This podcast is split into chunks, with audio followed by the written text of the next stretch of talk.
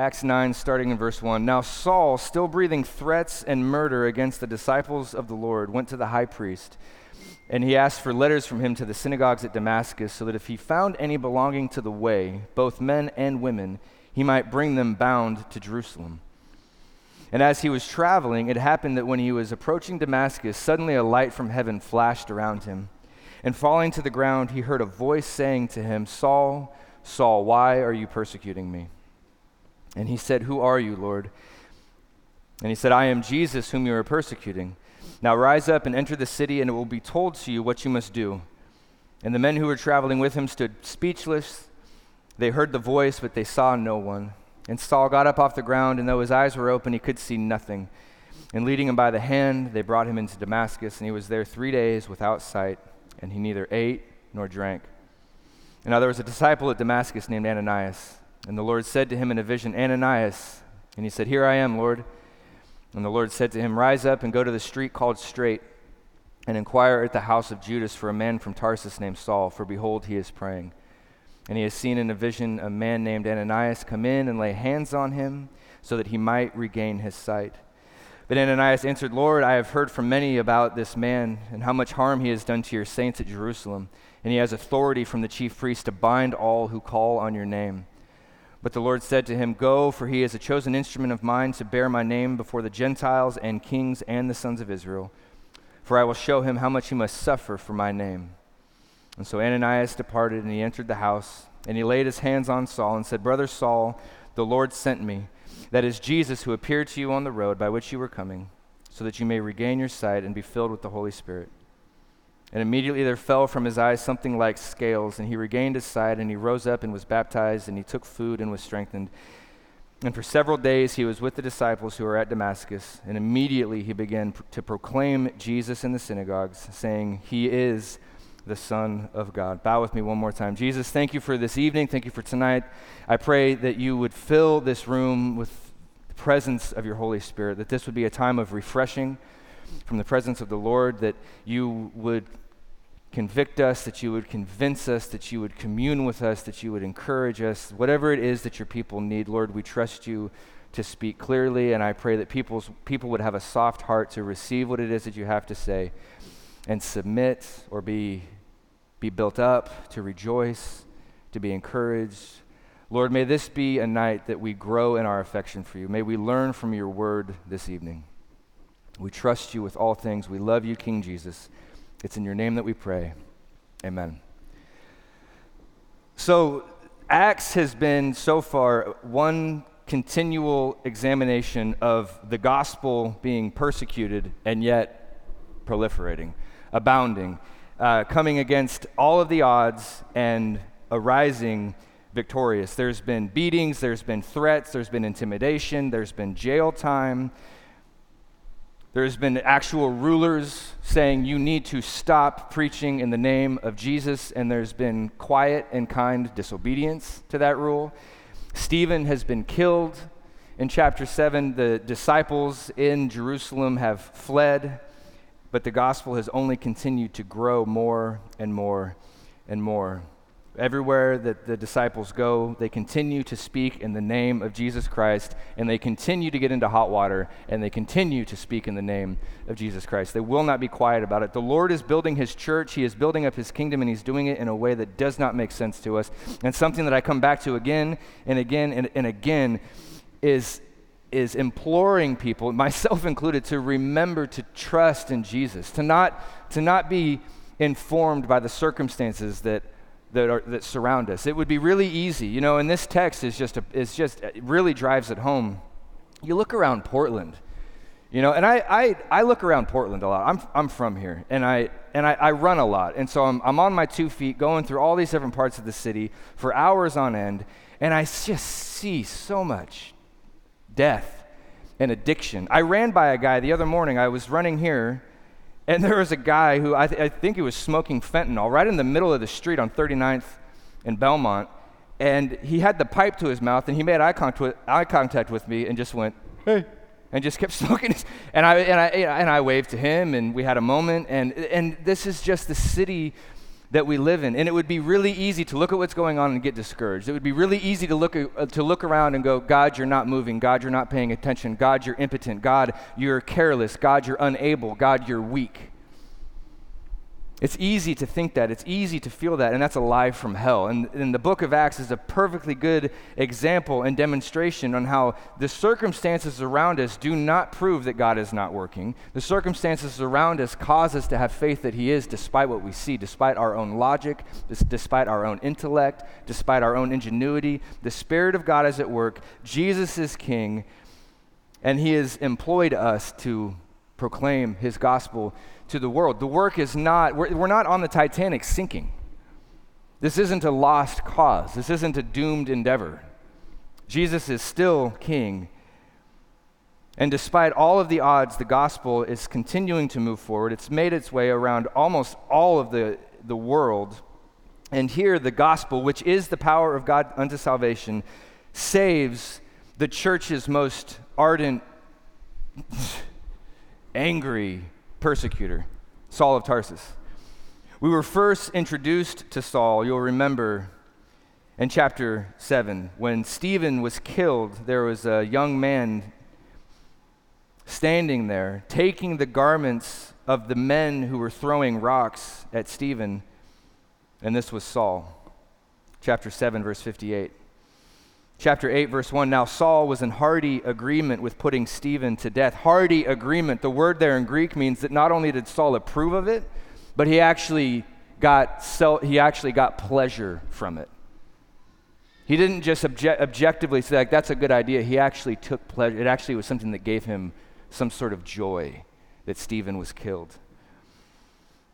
And this is this is Saul of Tarsus, who is now breathing threats, verse not, chapter 9, breathing threats and murder against the disciples of the Lord. Going to the high priest, asked for letters from him to the synagogues, for the synagogues at Damascus, so that if he found any belonging to the way, both men and women, he might bring them bound to Jerusalem. Saul is, the one thing that's, in, that's interesting to consider about Saul is just what a boss he was. I mean, he was the best of the best. He was the golden boy of the Pharisees. He was a Roman citizen. He was, a, he was, he was highly educated. A lot of scholars put him in the category of, of earning the equivalent of two PhDs.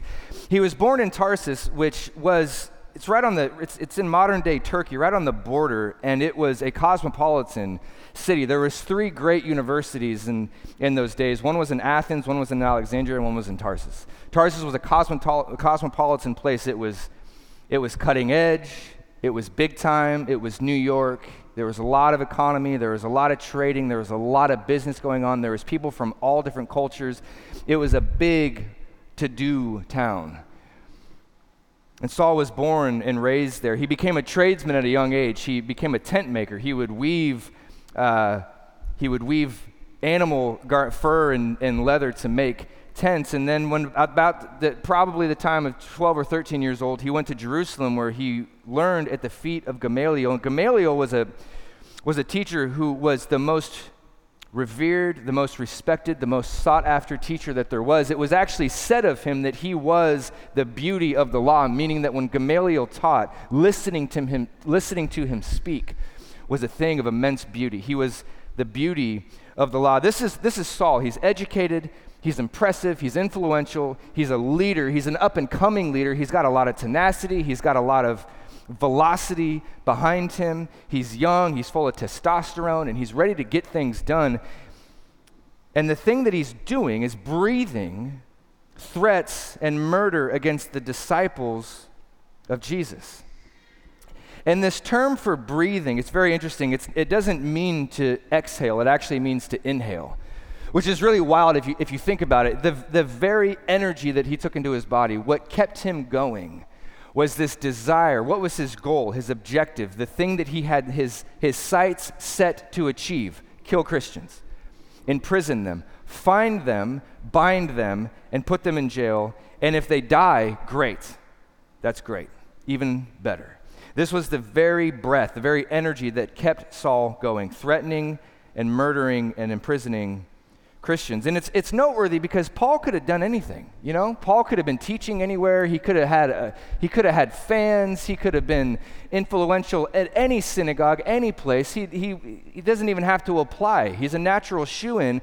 But the name of Jesus Christ is so powerful that the most erudite, promising, sophisticated, and educated young man of the Pharisees thought it was worth his while to not only persecute Christians within Jerusalem, but actually chase them outside of Jerusalem, even all the way to places like Damascus. Damascus is 160 miles north of Jerusalem, and it's not easy to get around in those days, but he was so full of hatred and vitriol that it was worth his time. It was worth his while. All of his education, all of his promise, all of his prestige, everything he had going for him, that's what he chose to do. That's what he chose to spend his time trying to achieve was the killing of Christians because the name of Jesus is powerful.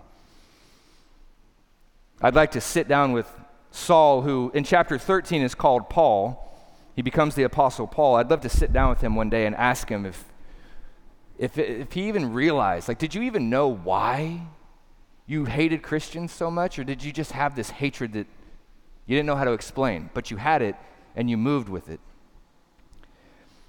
Gamaliel's own teacher, or Paul's own teacher, Gamaliel, remember in chapter 5 of Acts, the Christian movement is gaining momentum and speed and popularity, and the Pharisees are, are hung up on it and they want it to stop. And Gamaliel pipes, pipes up. He, he speaks up and he said, Remember, this is the most influential dude in the room. He speaks up and he says, Listen, leave these guys alone. Remember, there was Theudas and then there was Judas. Those guys rose up. They had a following, but then they were killed. Their following dispersed.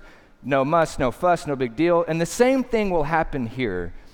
Or if this is actually a movement of God, then you won't be able to overthrow it, and you may actually find yourself fighting against God Himself.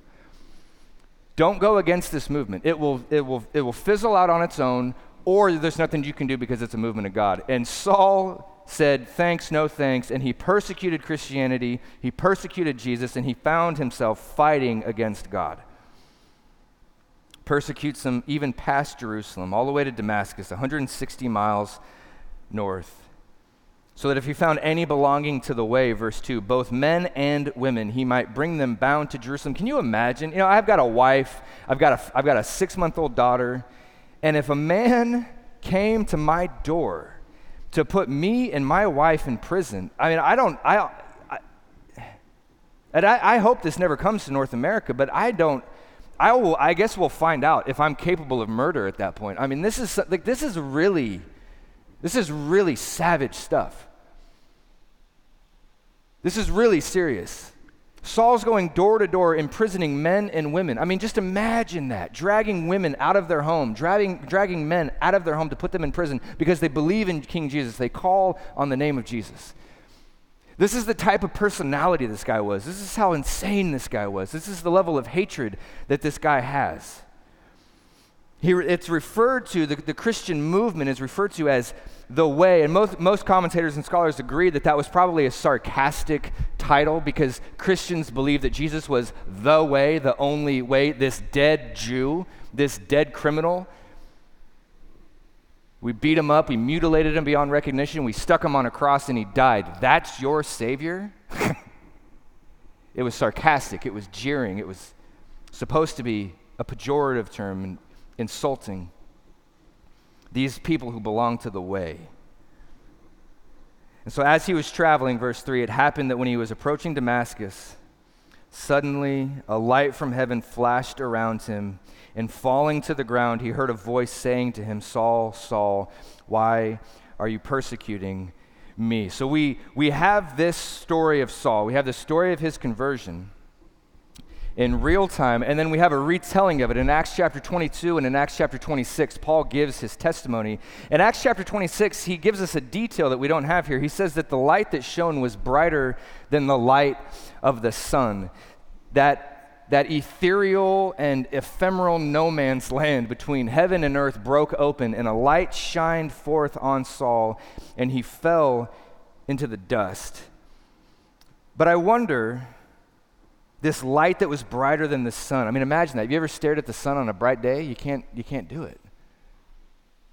The God who ignites the sun is far brighter than the sun itself. But I, I can't help but wonder what, what actually knocked Saul to the ground? Was it fear? Was it the light? Did he hear something? I mean, a light that bright, you might just fall to the ground when that happens. And, and I think that that might have been like the immediate cause of it. But what knocked Saul to the ground was the resurrected Christ himself. Remember in, in John, oh my gosh, I love this. John chapter 18. This is, this is so gangster. This is the Jesus that I worship. He's not scared. He knows that the, that the Romans are coming for him. He knows the temple police are coming for him. He's on He's in the Garden of Gethsemane. He's not hiding. He, know that he knows that Judas is on his way to betray him. He's at the top of the mountain. He can see 900 to 1,000 men coming up the mountain, no doubt carrying torches, and he doesn't run. He doesn't hide. This is our Jesus. This is our King. And then when they get there, Jesus steps forth. He steps into that gap, the gap between the Romans, the gap between his, his 11 other followers, his 11 disciples. Jesus steps in the gap because he's a man because he's our king, because he's leading by example.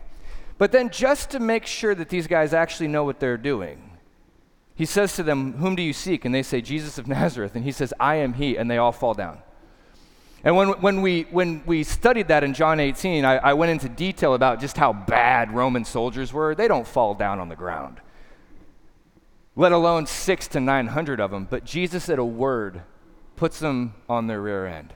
And the human heart is wicked and deceitful above all else, they still get up and they put him in chains because he let them. Because he let them. Paul falls on the ground because he came up against the real God of the universe. Not some made up fantasy that he conceptualized in his own brain that can be kept happy and predictable with ritual and sacrifice and performance. This is the real God of the universe. And some, some might say, you know, there's these verses like the fear of the Lord is the beginning of knowledge. And you read all through the Old Testament, all through the scriptures, when people come in contact with God Himself, what do they always do? They fall down. They get freaked out. They're scared. And people might say, well, no, if, you know, if God is a God of love and benevolence and kindness and grace and mercy, why, you know, why, why be scared of him? That doesn't make any sense. And fair enough. Um, I think that when you come into contact with the God of the universe, and let's just say he's a, he's a nice person, he is kind. He is benevolent. Jesus was described as one who wouldn't put out a smoldering wick, but this is still the Almighty God of the cosmos. I was, I was thinking about this. I was, I was walking here this morning from home, and it was kind of a sunny day. And I was look, and I was pr- and I was praying about the text from this morning, and I was praying about the text for tonight, and I was looking up at the sky, and at the trees, and at the clouds moving, and I was thinking, man all of this the molecules in our body, the fact that the earth is spinning, these clouds that are, that are, that are, that are roaming across the sky, the sun that's, that's, that's in the sky, all of this, God is holding it together. He's, that's how big He is. He's not malevolent and mean and vindictive and cruel and evil, but He's still terrifying because He's God. He's huge. He's, and he's abs- we are absolutely helpless before him. He could do anything that he wanted with us, anything. And he chose to send his son to die on the cross to save us from our sins. He's that good. But he's still God. And Saul came up against him. And he fell on the ground. I was thinking, I was thinking about this. You know, I, I'm, not even, I'm not even afraid of heights. I was, a, I was an architectural metal and glass worker for 10 years. I worked up in the air. I'm not afraid of heights, but there's still something about heights, you know, because heights don't they don't have any mercy. I remember this one time, I, have been talking a lot about Peru lately, and I don't, I don't know why, but I, re, I remember when I was in Peru, I was walking, I was on my way to this town called Aguas Calientes, and I was in the jungle, and I was walking on this train track, and there was a portion of the train track where it went, it, it crossed over a bridge, and it was over a body of water, and I don't, I don't know how far down it was, 800 feet, 1,000 feet, I don't even remember, but it was far enough to die. And the, bridge, the, the, the trusses were about 18 inches wide and they're about 18 inches apart. So, I mean, you could easily just sort of do this number and step on them. But because it was so high in the air, my knee started to wobble and I started to lose my balance. And I was, I was doing this action more than anything. And I was thinking about that. I was like, that's what it's, that's what it's like because you're absolutely helpless against the heights. They don't, they're, they're very unforgiving. You fall, you have no second chance. That's it. You're dead. And so it's scary. We're helpless against that height. You know, we're helpless against the heights. And God is not a long drop to your death, but He is huge. He's omnipotent. He literally holds the sun in place. Hebrews 1 tells us that he holds up the entire universe by the word of his power. And that God condescended and got in Saul's face, and he fell to the ground because there's nothing that Saul had. There's nothing that he could do. Remember, he writes his resume in Philippians chapter 3. I was a Pharisee of Pharisees. I was so zealous I was persecuting the church according to the law. I was blameless. He, he had all that. But before Almighty God, he had nothing. Have you experienced that? The magnitude of God how big he is, how scary he is, and at the same time, he loves you. The same way when, my little, when, I, when I get up in the morning and my little girl rolls over and smiles at me, ugh. He, he loves you. He loves you. Do you ever stop and think about that? Do you remind yourself about that throughout the day? He loves you so much, he'll knock you to the ground to get you to pay attention to what you're doing wrong. The sky breaks open, there is a light and the voice of Jesus comes out Saul, Saul, why are you persecuting me? John 15, 25, Jesus himself said, They hated me without any cause. But now Jesus shows up and he asks, Why? What is your cause? What are you doing? And he says, Why are you persecuting me? You know, I mean, talk about a love relationship. You, yeah, I'm just a typical dude. You mess with my wife, you mess with me. You mess with my daughter, you mess with me, you mess with me, and you mess with my wife. She's far scarier than I am. She'll cut somebody, she'll do it. That's why I married her. I kind of liked that. Jesus loves his kids so much. When you mess with his kids, you're messing with him. He takes that personally. He sees it. If you're here tonight and you've been hurt, if you're here tonight and you've been lied to, abused, neglected, whatever it might be. Jesus feels that. If you're his child, he feels that. And if you're not his child, if you haven't been born again, if you haven't confessed your sins, if you don't believe that he's God in the flesh, if you don't even think you need a Savior, if you don't think you need forgiveness, I would implore you to reconsider, look at how awesome Jesus is, and sign up for him being your boss. The gospel is available for everybody, every tongue, every tribe, and every nation, even somebody as hateful and malevolent as Saul of Tarsus. Saul, Saul, why are you persecuting me? You're messing with my kids. And the truth of the matter is, and we've seen this throughout Acts so far, its pinnacle was in Stephen. If Stephen, right, if Stephen had just kept his mouth shut about Jesus, they wouldn't have killed him. Ironically, if Uh, the Apostle Paul, later in his life, had kept his mouth shut about Jesus, they wouldn't have cut his head off. They wouldn't have crucified Peter upside down. They would, the world would leave us alone if we stopped talking about Jesus. Nobody in Portland's got any beef with me.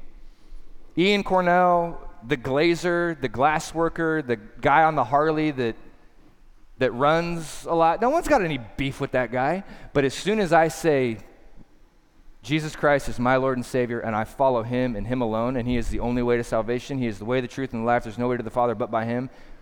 The world hates that. Saul hated it so much, he's traveling 160 miles north to kill, imprison Christians. Why are you persecuting me? They, they, they persecute Jesus. They persecute people who preach Jesus. They persecute people who believe in Jesus. They persecute people who call on the name of Jesus. And my prayer is that we would not shut up, but we would, in love and in respect and in reverence, continue, even at risk to our own selves, to tell people about the love that Jesus has for them. In Galatians 6:17, later in, later in Paul's life, he says, "I bear in my body the marks of Christ." And what he means by that is every whipping, every beating, every insult, all of that stuff that happened to me, it happened because they were doing it to Jesus. But I was in front of them. So they took it out on so they took it out on him. Why why are you persecuting me? Verse 5 and he said, "Who are you, Lord?"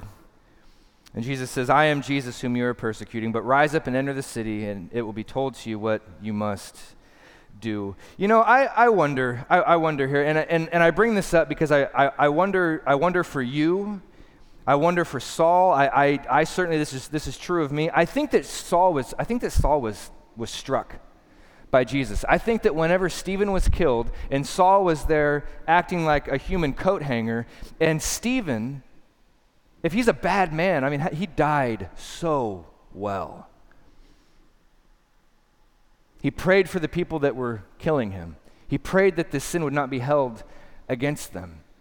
He was smiling. His face was shining. It says his face was like an angel. I don't exactly know what that means, but he looked good while he was getting pummeled to death with rocks. That sticks with a guy, you know? And I think that Saul was bugged. I think that Saul was getting flicked in the heart by Jesus. Because again, later whenever he's retelling his testimony, he says in John or in Acts chapter 26 that he gets knocked to the ground. Saul, Saul, why are you persecuting me? It's hard for you to kick against the pricks, or it's hard for you to kick against the goads. And what that means is it's, it's agrarian it's agrarian language. If you are a farmer, if you're if you're a shepherd, or if you're a, a goat herder or something like that, you've got a stick that's got a little barb on it, or a or a it's like a little barb is probably the right word. It's a little little dagger, a little ouch on the end of it. And if an animal's getting out of, out of line, it, you know, it didn't hurt him that bad, but it was a, it was a little, it was a little smack in the, in, in the tush, a little smack in the belly to get back on track, to get back. And an animal could, if it wanted to, fight against that. You give the goat the goad, and it kicks back, and you give it the goad again, and it kicks back, and you give it the goad again. And I think that this was happening in Saul's life. And it's, you know, there's, there's maybe some conjecture here, but it, it, just, it just makes sense after watching Stephen die the way that he did that you would think about that at the end of the day. Who is this Jesus guy? What are these, what, these people of the way? You know, they're quite busy and they're quite tough. Every time we stomp on them, they just grow. What's with these people? Why won't they shut up about this Jesus guy? I think he was bugged. And Jesus said it, it's hard for you to kick against the goads. He's, he's kicking against the prodding that Jesus is giving him in his heart. And I, and I bring that up because I wonder if there's anybody here tonight who's experiencing that or if you have experienced that. That is, that is my life story. I knew Jesus was on my case for years.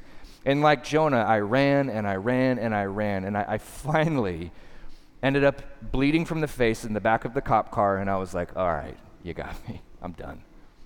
I'm done. It's hard for you to kick against the goads, which is awesome because it means that Jesus was chasing him and didn't give up, chasing him and didn't, didn't give up. Who are you, Lord? He says, Jesus, whom you are persecuting. I love that he uses the name given to him. He doesn't say, I'm the Alpha and the Omega. He doesn't say, I'm the God of the universe. He doesn't say, I am the Lord. He could have said any one of those things because Jesus is God. But he says, I am Jesus, whom you are persecuting, the name given him in Luke chapter 2. But rise up, go into the city, and what you're going to do, you'll find out. And so the men who traveled with him, verse 7, stood speechless, hearing the voice, but seeing no one. This is interesting. So they heard the voice, but they saw no one. Cast an eye real quick down at verse 17. Ananias departed. He entered the house. He laid his hands on, on Saul, and he said, Brother Saul, the Lord sent me. That is Jesus, who appeared to you on the road by which you were coming. Saul's like, Well, how did you hear about that? I haven't been, I haven't been running around telling anybody about that. How did you know? The Jesus who appeared to you. Luke, in uh, verse 27. Luke writes, Barnabas took him and brought him to the apostles. We'll consider this next week and recounted to them how he had seen the Lord on the road. Saul saw Jesus. Saul, Saul heard Jesus. The guys that were around him saw something. They heard something, but they didn't know what it was. They didn't know who it was. And when the Lord speaks, for some people, it is the word of truth. It is, it is God communicating to us. This is, this is the Bible. The Lord communicating to us. Other people hear the voice of the Lord and it's just noise. It's unintelligible. it's inarticulate. We don't understand it. We don't know it. The things of the Spirit are not discernible, they're not apprehended by people who are of the flesh. Paul would later go on to write in Corinthians. And my hope and my prayer is if anybody who's coming to Door of Hope, and I know, guys, this has been the case. They, they went to church week after week. One of, my, one of my good friends, Ben, went to skate church for seven years. He sat through seven years of Paul Anderson and Dave Smith and all the other guys preaching the gospel, and he sat there with his Mountain Dew can and he spun the wheels on his skateboard and he picked his nose and he wasn't paying attention. Seven years, blah, blah, blah, blah, blah. And finally, one day, Ben Stormont snapped out of it. He snapped out of it. He heard the Lord saying, Ben, come here. You're my boy. That's my prayer. Whoever was with Saul saw something, they heard something, but Saul saw Jesus, Saul heard Jesus. Verse 8 So Saul got up from the ground, and though his eyes were open, he could see nothing. And leading him by the hand, they brought him into Damascus. And he was three days without sight, and he neither ate nor drank. Can you imagine? Can you imagine the trajectory of your life? Is this what happened to you?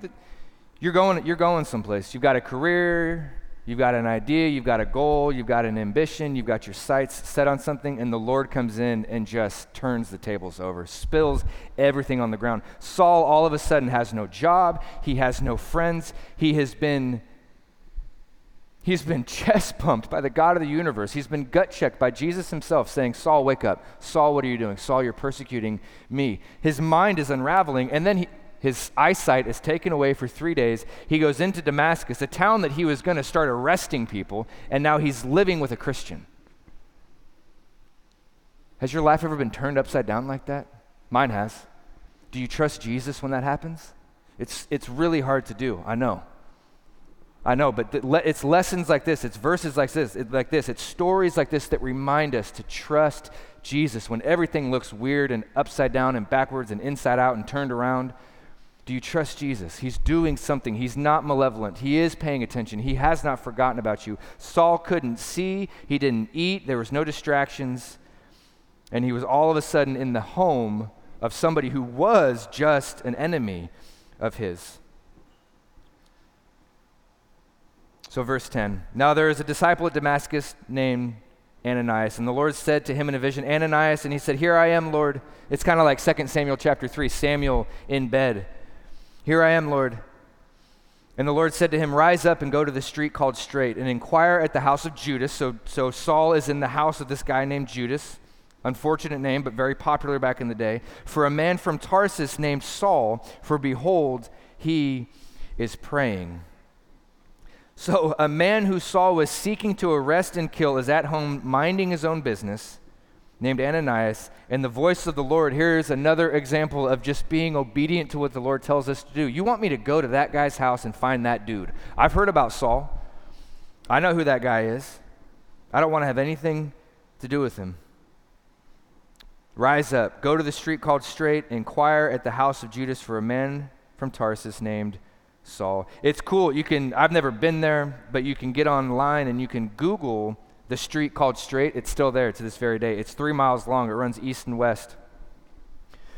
Verse 13 But Ananias said, Lord, I have heard from many about this man, about how much harm he did to your saints at Jerusalem, and that he has authority from the chief, chief priest to bind all who call on your name. He's probably heard there's persecution in Jerusalem, Stephen is killed, mass exodus people flew, flew they, they fled from the persecution. And some of them, no doubt, made their way up into Damascus. And they've told this guy, Ananias, Stephen was killed.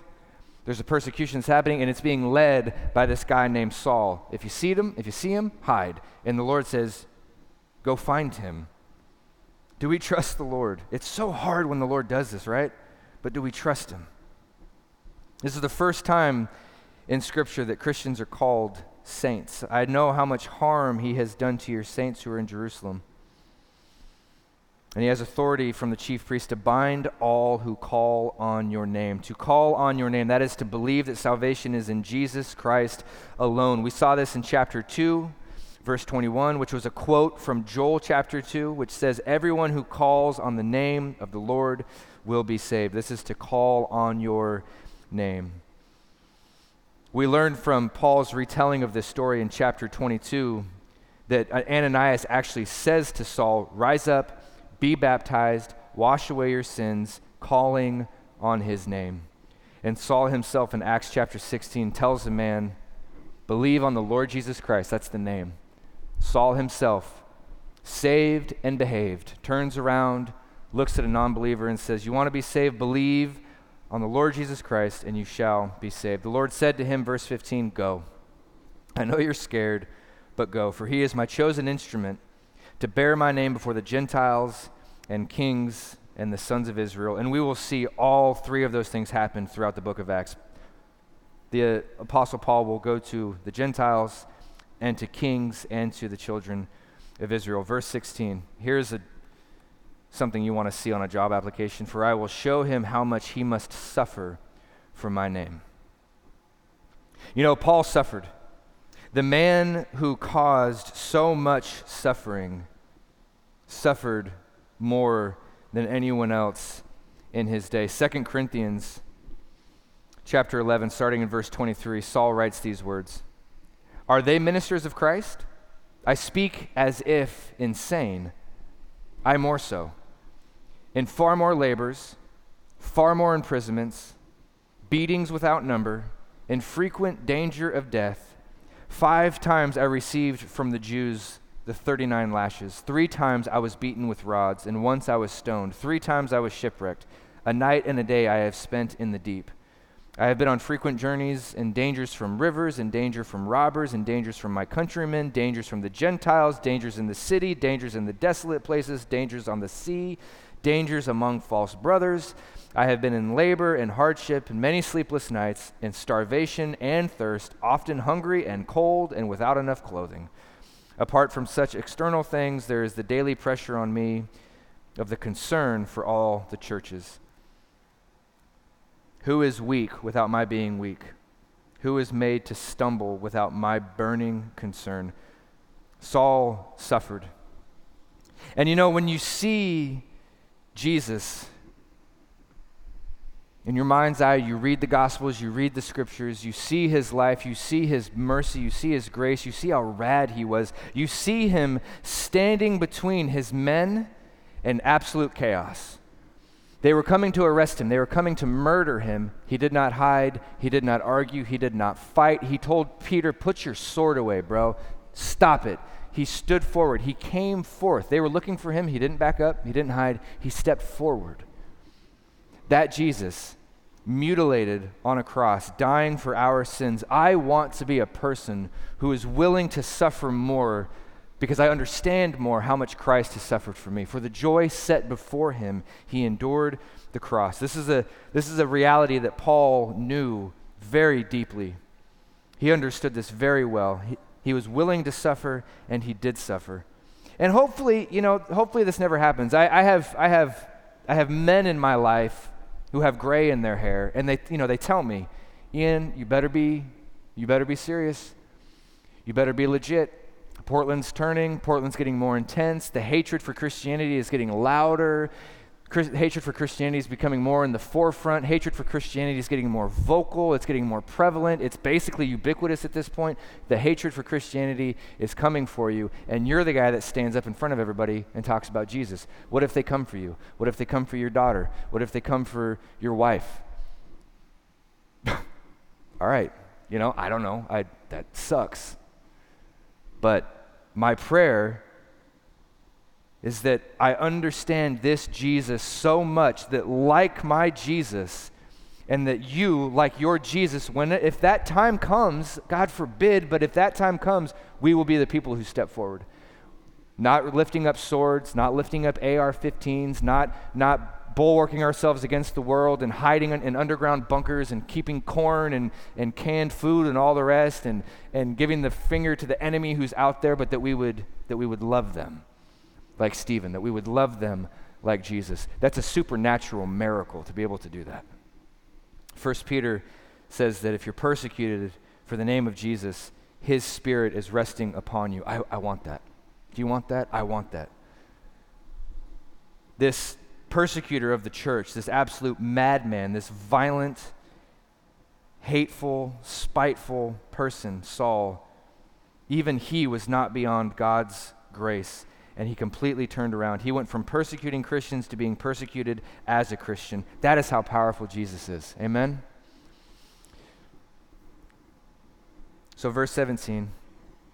So Ananias got up. He departed and he entered the house and he laid his hands on him and he said, Brother Saul. What a moment.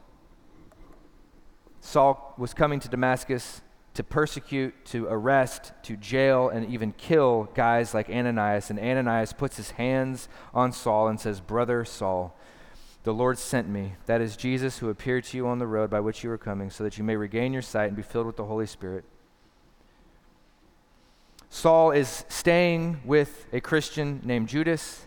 And now he's letting another Christian lay his hands on him. And it was Saul's plan to lay his hands on Christians in a very different way right? Saul's goal was to lay his hands on Christians to put them in jail, and now Christians are laying their hands on him re- re- so that he can receive his sight and receive the Holy Spirit. They're welcoming him, they're welcoming him, brother Saul. We've seen throughout Acts how the gospel effectuates racial reconciliation, and now we see an example of the gospel effectuating relational reconciliation I heard once somebody say, I destroy my enemies when I make them my friends. That's what the gospel does.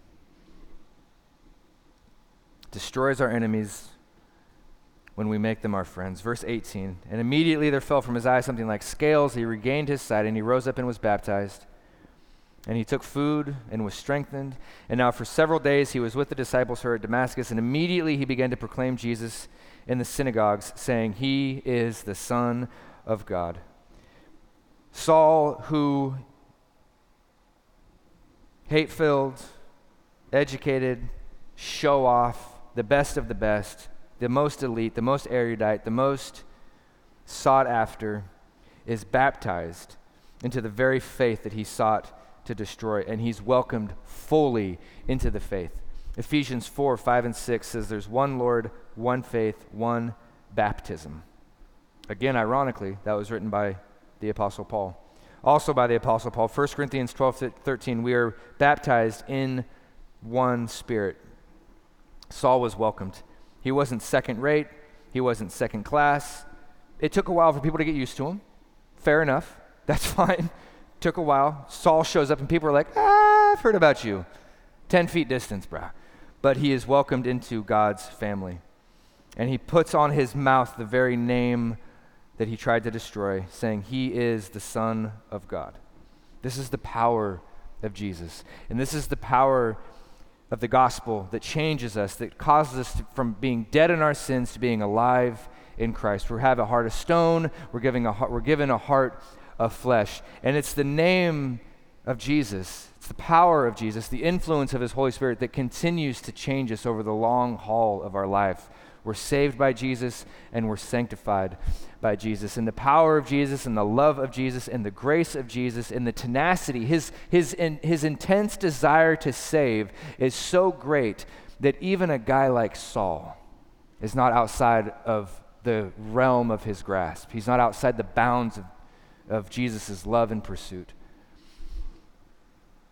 If you're anything like me, maybe you've laid awake at night more than once recounting the things that you have done, and you've bought into the quicksand of the lie that's from the devil saying, You're, you're, you're no good. Jesus is, you're, you're too far gone, you're too dirty, you're too sinful, you're too fill in the blank. Jesus can't use you, Jesus doesn't like you. Grace and salvation and, and, and forgiveness for everybody else, but not for you. I have felt that. Have you felt that? Saul is a perfectly good example of how not true that is. Because Jesus' love is that good, his grace is that great, and his cross is that comprehensive. The gospel is for everyone, Jesus is for everyone. Jesus is good. Amen?